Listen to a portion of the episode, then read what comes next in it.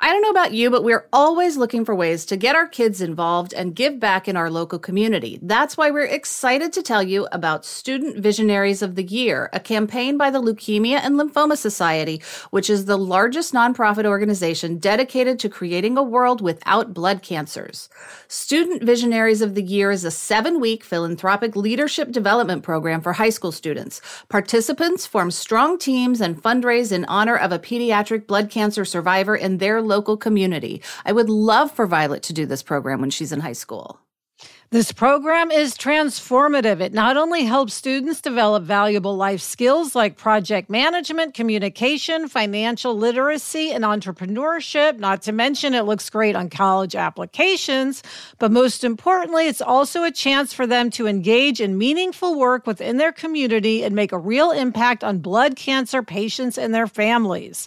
You can learn more about Student Visionaries of the Year or even nominate a student at lls.org slash students. That's lls.org slash students. Just a quick heads up for our listeners this episode was recorded before Drew Barrymore made the very good but slightly belated choice to not start recording new episodes of her talk show until the strike ends.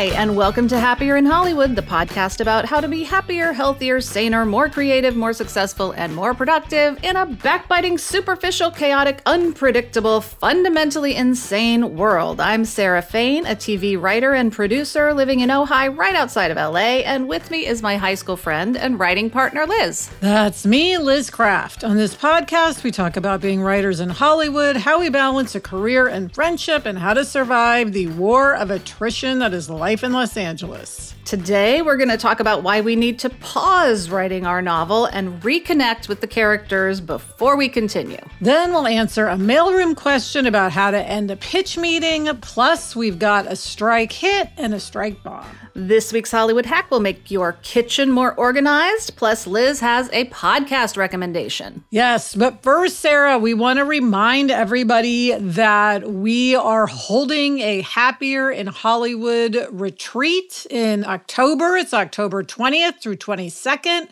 We're very excited because it's at the Johnny Cash Ranch in Ojai, which has been totally redone and is gorgeous, but still has that Johnny Cash feel to it. He lived there many years. You can get all the information about the retreat if you email us at happierinhollywood at gmail.com. It's also posted in our Facebook group. We've had a lot of people ask, is this for me? And the answer is probably yes. We're keeping it small enough that we can really tailor the retreat for each person's individual needs. We're meeting with everybody individually on Zoom before the retreat so we know really what you're interested in. You can read more about that in the material. And a lot of what we talk about applies not just to TV writing, but to other things. So I think you can get something out of it. Yeah. And TV writing at different levels. Yes. I think it's useful for people, whether you're an assistant or up to a mid level writer. It will be very applicable to what you're going through. Yes, absolutely. So, again, email us at happierinhollywood at gmail.com for more information. Those slots are filling up, so don't wait. Okay, Liz, it's time for From the Treadmill Desk of, in which we discuss what's most pressing in our work psyches. This week, it's pause and reconnect. Yes. So, Sarah, we're about halfway through a draft of our novel. We've been talking on the podcast about how during the strike we are writing a novel. And we sort of reached a point, we were on the phone, and you brought up, I think it's time to pause and reconnect. And that's not reconnecting with each other, it's reconnecting with our characters, which I guess it's necessary for us to reconnect with each other in order to reconnect with our characters. Yes, because we've now been writing for a couple of months. I don't know exactly, but we haven't talked details about these characters really since we started writing. We've been honing in on scenes and plot and that kind of thing. But I think we were both feeling just disconnected from who these women are. And one option would be to stop and pause, connect, and then rewrite the first half of the book, but we've decided no, we are not doing that. We are committed to moving forward. Yes. Keeping up the momentum. Yes. So instead, we're going to pause, really hone in on the things that we feel like we're loose on, and then move into the second half of the book. Yeah. So, one thing, for example, is in television, we really don't think about how someone looks in the writing because obviously we cast somebody. So we don't need to describe their looks in a TV script. Here, you really do want to get a sense of what someone looks like. So we need to hone in on the physical characteristics of each character, also personality quirks, yes. because quirks affect how someone speaks and their point of view. Just an easy example is we have a character named Nicole, and she's the one of the group that swears a lot. So we both know that. So then when you're writing Nicole, she swears and it sort of gives her a specific voice, part of her specific voice. It's about more than just swearing. But that's just an example of how once you land on these things, characters get fuller and fuller shape. Yes. So we want to make sure we do that now for the second half of the book because it's all about layers. I mean, I, yes. we we think about this in television writing too. The first draft never never contains everything that the final draft is going to contain.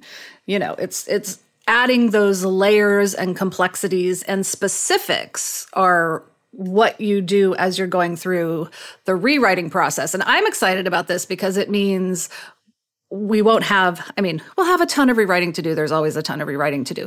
But in the second half of the book, we will have the benefit of this pause and reconnect moment. Yeah, and we're changing things as we go. A few weeks ago, Sarah, we talked about how we decided to change from the past tense to the present tense. Again, yeah. we have not gone back and changed Mm-mm. everything we wrote. We will.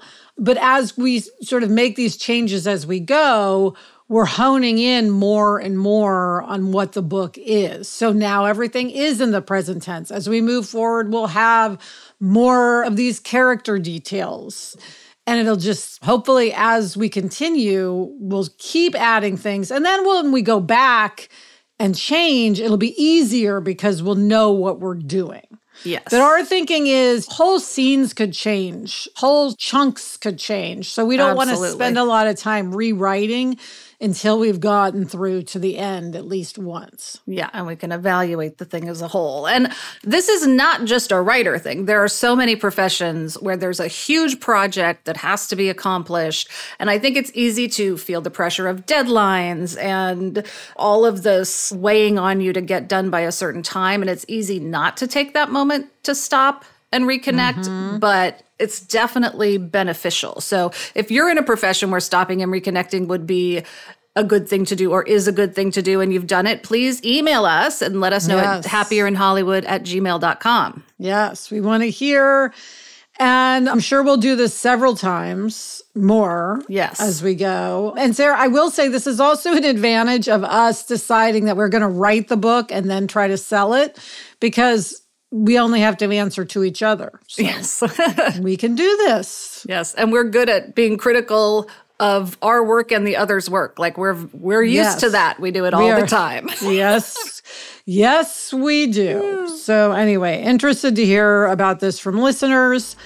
Coming up, we've got a mailroom question about how to make a graceful exit. But first, this break.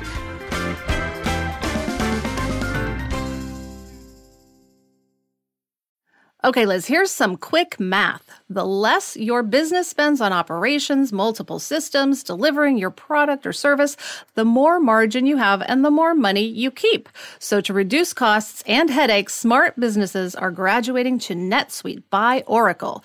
NetSuite is the number one cloud financial system, bringing accounting, financial management, inventory, HR into one platform and one source of truth. With NetSuite, you reduce IT costs, you cut the cost of maintaining multiple systems, and you improve efficiency by bringing all your major business processes into one platform, slashing manual tasks and errors. Over 37,000 companies have already made the move. By popular demand, NetSuite has extended its one of a kind flexible financing program for a few more weeks. Head to netsuite.com slash Hollywood. netsuite.com slash Hollywood. netsuite.com slash Hollywood. Liz, there is nothing I love more than having a delicious meal that I didn't have to cook, which is why I have been getting no prep, no mess meals from Factor. Meet your wellness goals in time for summer thanks to the menu of chef crafted meals with options like Calorie Smart, Protein Plus, and Keto. Factor's fresh, never frozen meals are dietitian approved and ready to eat in just two minutes. So no matter how busy you are, you'll always have time to enjoy nutritious, great tasting meals. Last night, I had blackened salmon with broccoli and with cauliflower rice. It was so delicious. It was the perfect dinner. Head to factormeals.com slash HIH50 and use code HIH50 to get 50% off your first box plus 20% off your next month. That's code HIH50 at factormeals.com slash HIH50 to get 50% off your first box plus 20% off your next month while your subscription is active. Okay, Sarah, we're back with a question from the mailroom. This comes from Stephanie. She says, Hi, Liz and Sarah. I love the podcast, and I've especially enjoyed the episodes where you shared some of your actual pitches. I was hoping you could discuss what happens at the end of the pitch. Do you say, and that's our show? Do you have any questions? How exactly do you go for the close? What if there are no questions? Do you leave any reading material for the execs you pitch to? In general, do you have pointers on how to make a graceful exit? And is the segue different if you pitch in person versus over Zoom? Great question. Yes. And uh, before we totally answer, I want to remind people that we do have two full pitches that we have performed as podcast episodes. One is for our non show American Beauties, and the other is for our non show Before I Die. Both of them sold in the room, and we wrote pilots and they went through the whole process. And we really loved the show. So if you're thinking about pitching something, definitely listen to those episodes. Yes. So, to answer you, Stephanie, it's funny you say this because this is something we always discuss. We're like, okay, how do we end? Are we then going to just say, like, the end? Are we going to say, that's it? Ta da? You know, one thing we do is signal that it's the end of the pitch to everyone and how it's written. So you can say, like, finally, and then you have like a summary, something hopefully punchy and meaningful. And we often end with a quote. And I think we often begin and end the pitch with a quote. So if you've gotten to the end, sort of said something that sounds like a summary sentence, and then have a quote, or have a quote and then a summary sentence, your audience knows it's the end. And if you just stop, they'll probably go, Oh, thank you so much. Now, here's a good thing. Executives' job is to have meetings and listen to pitches. So they really are the ones who will take care of the graceful exit. Yes. And and they will always have questions. Like part of their purpose in the room, right, is to ask the questions that need to be asked. And honestly, even if they're like, we don't like this, we're not going to buy it, just to be polite, they'll ask questions yes. so you don't feel terrible. Yes. Just know that that's coming. So you're ready for it. And if nobody asks questions, just it doesn't matter what your exit is. Just get the hell out of there. Yes, exactly. Leaving written material behind is a very polarizing topic. Some people like to leave material behind, others are adamantly opposed to it. We don't leave material behind, especially if we're at a network. Now, here's what I'll say if you're pitching to a studio who you're essentially trying to bring on as a partner, that might be different. We have drafts of pitches that we do. So let's say we're working with a company, let's say it's Warner Brothers. We will give Warner Brothers the actual pages of our pitch several times to read and comment on before we go pitch. But we don't then leave the pitch at ABC, for instance. Right. And I think the WGA's kind of formal position is not to leave papers behind because the written word on paper or your screen is what we're supposed to get paid for. So we don't Yes. kind of leave that with people. Yes. However, in this age, Sarah, where more and more people are doing pitch decks, Yeah. I think they often end up leaving the pitch deck behind. The pitch deck, though, seems a little different than like leaving your whole pitch, right? Like our pitch deck, for example, doesn't have all of the words of a pitch. True. It's just images and ideas, and it's not the Right. pitch. Yes. Now, good for some people, it might be, but Yes. Good Um, point. but we don't leave anything behind. No, we haven't so far. And we don't plan to. And hopefully the strike will end, Sarah, and we'll be out there pitching our hearts out sooner rather than later. I sure hope so. Oh, and then Stephanie also asked, is the SEG different if you pitch Mm-hmm. in person versus over Zoom? And not really. I mean, it's funny. I think Zoom pitches actually tend to end more quickly because you're not in the room and having that little chit chat kind of thing going on. It's just you pitch, they ask questions, they go, oh, great. And then usually the executive will sign out first, and you're just like, all right, moving on, done. Now, can I throw in a little bonus hack here, Sarah, that we've talked about before, but I think is worth bringing up again, which is it can take a moment for the Zoom to end. So ah, smile, have a big smile on your face while you wait to be As you kicked out of the room as you leave. So that that's what they're seeing rather than your mouth open, eyes half closed while you're Or like, trying to leave. God forbid, an eye roll or like, well, that sucked, you know? Exactly. so just when they say bye, just put a big smile on your face. and Uh, click reach leave for- as soon as you can. leave button and keep the smile on until you you're in the all clear. That would be my advice. Yes. And of course, you always want to have a nice background, which has nothing to do with exiting, but is always a good reminder. Indeed. Okay, Liz, it's time for hits and bombs because Hollywood is all about big hits and big bombs. And this episode, we are very sad to have a bomb for Drew Barrymore. Yes, we are both big Drew Barrymore fans. We love Drew Barrymore. She is wonderful in so many ways, but she's made the decision to start taping her talk show again. And that is not great for our strike effort. And I think it's not great for both unions that are currently on strike. For the WGA, in order to go in and tape her show, she's going past the WGA striking writers who work on her show. Like they're literally outside picketing the building as she is recording without them and without any writers at all. And that's not cool. And then I think it's also not cool because she's an actor and Yes. she's a very high profile actor. So the choices she makes matter. And uh, it's just not cool to every other actor who's out there who can't work and who's picketing. She should be out there on the picket line. Yeah, and we want everyone to go back to work as soon as possible. And the truth is that the more things that are shooting and going on as they usually do, the easier it is for the AMPTP to not come back to the bargaining table. In good faith. I mean, In the key is coming back in good faith. In good faith, yes.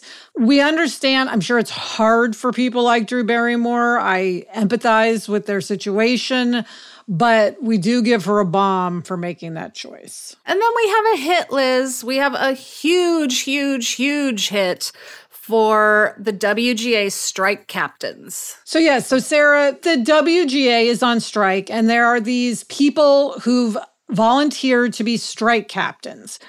And those are the people who disseminate information to the rest of us. So, if you're a strike captain, you'll have however many people in your group, whether that be 10, 20, 30, and you send out emails saying, here's what's going on. You're available to answer questions. When you're a strike captain, I think you are out there on the picket line with a hat that says strike captain, and that sort of lets anybody know they can come up and ask you questions. It's a lot of work, it's a lot of responsibility, it's a lot of stress. You have to go to the meetings, you have to really know what's happening and, and be in the thick of it. which I do think ups the stress level because you're hearing the back and forth and, and the nitty gritty. Well, and you're not just dealing with your own stress level, you're dealing with the stress of everybody in your group who's asking you about things and really searching for information and trying to figure out where they stand on certain issues. So it's a lot. But it's so important because it is important to have those people we can go to. It's just sort of an important layer of organization that makes everything smoother. And so we really want to thank those people because you don't get paid for this. You are only doing it because you're a great member of the WGA and you care about writers, you care about the profession. And these people are committed. Yes. So thank you. Big hit to the strike captains. Thank you. Thank you. Okay, Sarah, next up we have a space saving Hollywood hack. But first, this break.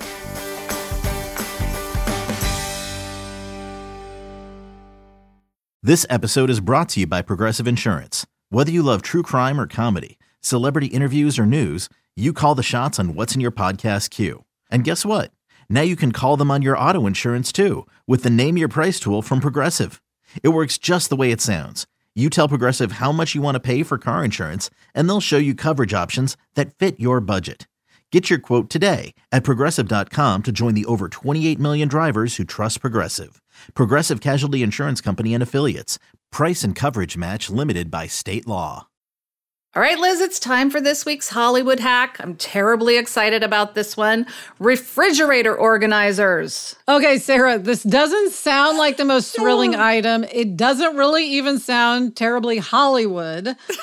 But you say these make a huge difference. And I love that, again, while we're on strike, you're getting your refrigerator organized. So I guess in that sense, it's very Hollywood. Yes, that's true. Yeah. So I should start by saying I don't like my refrigerator. I, I had to get it in the middle of the pandemic because I didn't have a fridge and there was nothing available and I didn't know what size to get. So I was just like, take that one.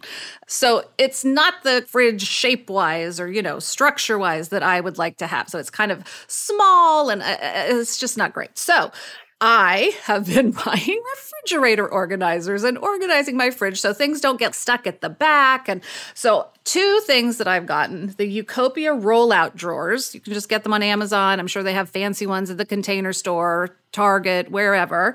And then I also got an OXO Good Grips fridge under shelf drawer, which I have to tell you is a game changer. It adds so much storage space to my refrigerator. And now when I open my refrigerator, I don't have as much frustration about finding things because I'm like, okay, this rolling drawer has all the berries. This rolling drawer has the yogurts. It's just so much easier to find things. So you're essentially taking the space that isn't used and creating a drawer. Sort of. I mean, it's all the space in a refrigerator is used. It's just things get lost ah. in that back part back there.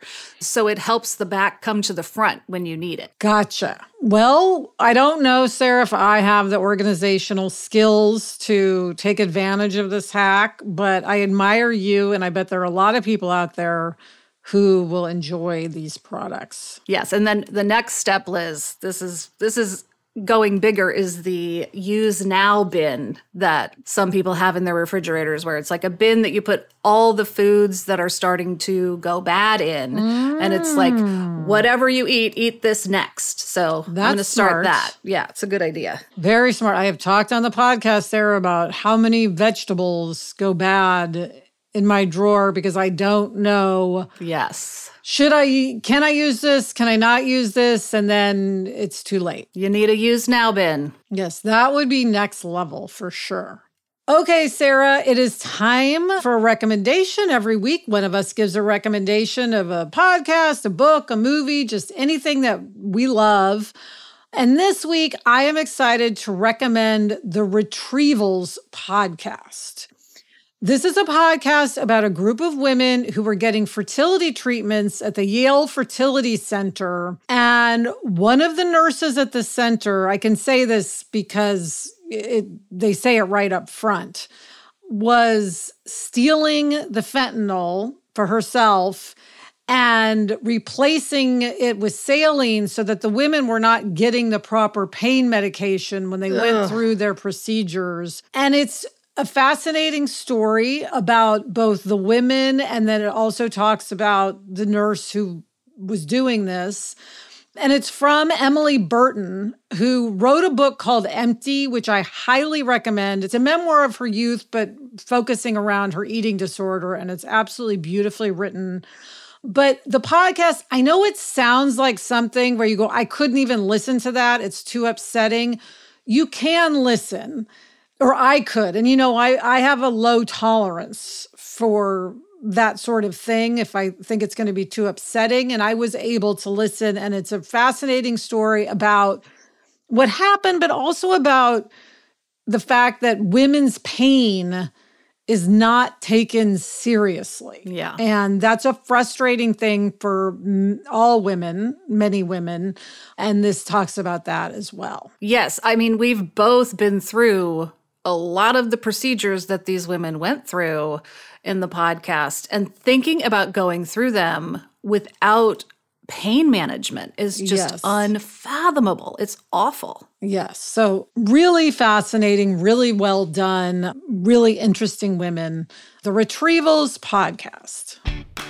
And that is it for this episode of Happier in Hollywood. Email us or send us a voice memo to happierinhollywood at gmail.com. Thanks for listening, and please follow us if you haven't already. Yes, and if you want retreat information, you can also get that at happierinhollywood at gmail.com. Again, it's October 20th through 22nd. Thank you to our executive producer, Chuck Reed, and everyone at Sankola Sound. You can follow them on Instagram at Sankola Sound. Thanks to everyone at Cadence 13. And as always, thank you to Gretchen Rubin. Happier in Hollywood is part of the Onward Project. Listen to the other Onward Project podcasts Happier with Gretchen Rubin, Side Hustle School, and Everything Happens with Kate Bowler. Get in touch. I'm on Instagram and threads at S Fain, and Liz is at Liz Craft. We also have a Facebook group. Search for Happier in Hollywood Hollywood on Facebook to join in on the conversation. Until next week, I'm Liz Craft. And I'm Sarah Fain. Thanks for joining us. It's a fun job. And we enjoy it.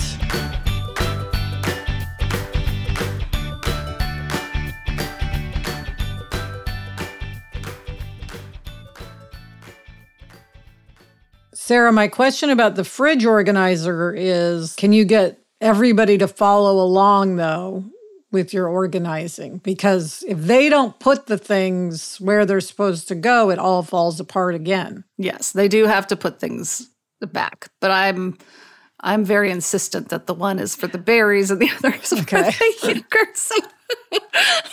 I think we'll get there. Okay.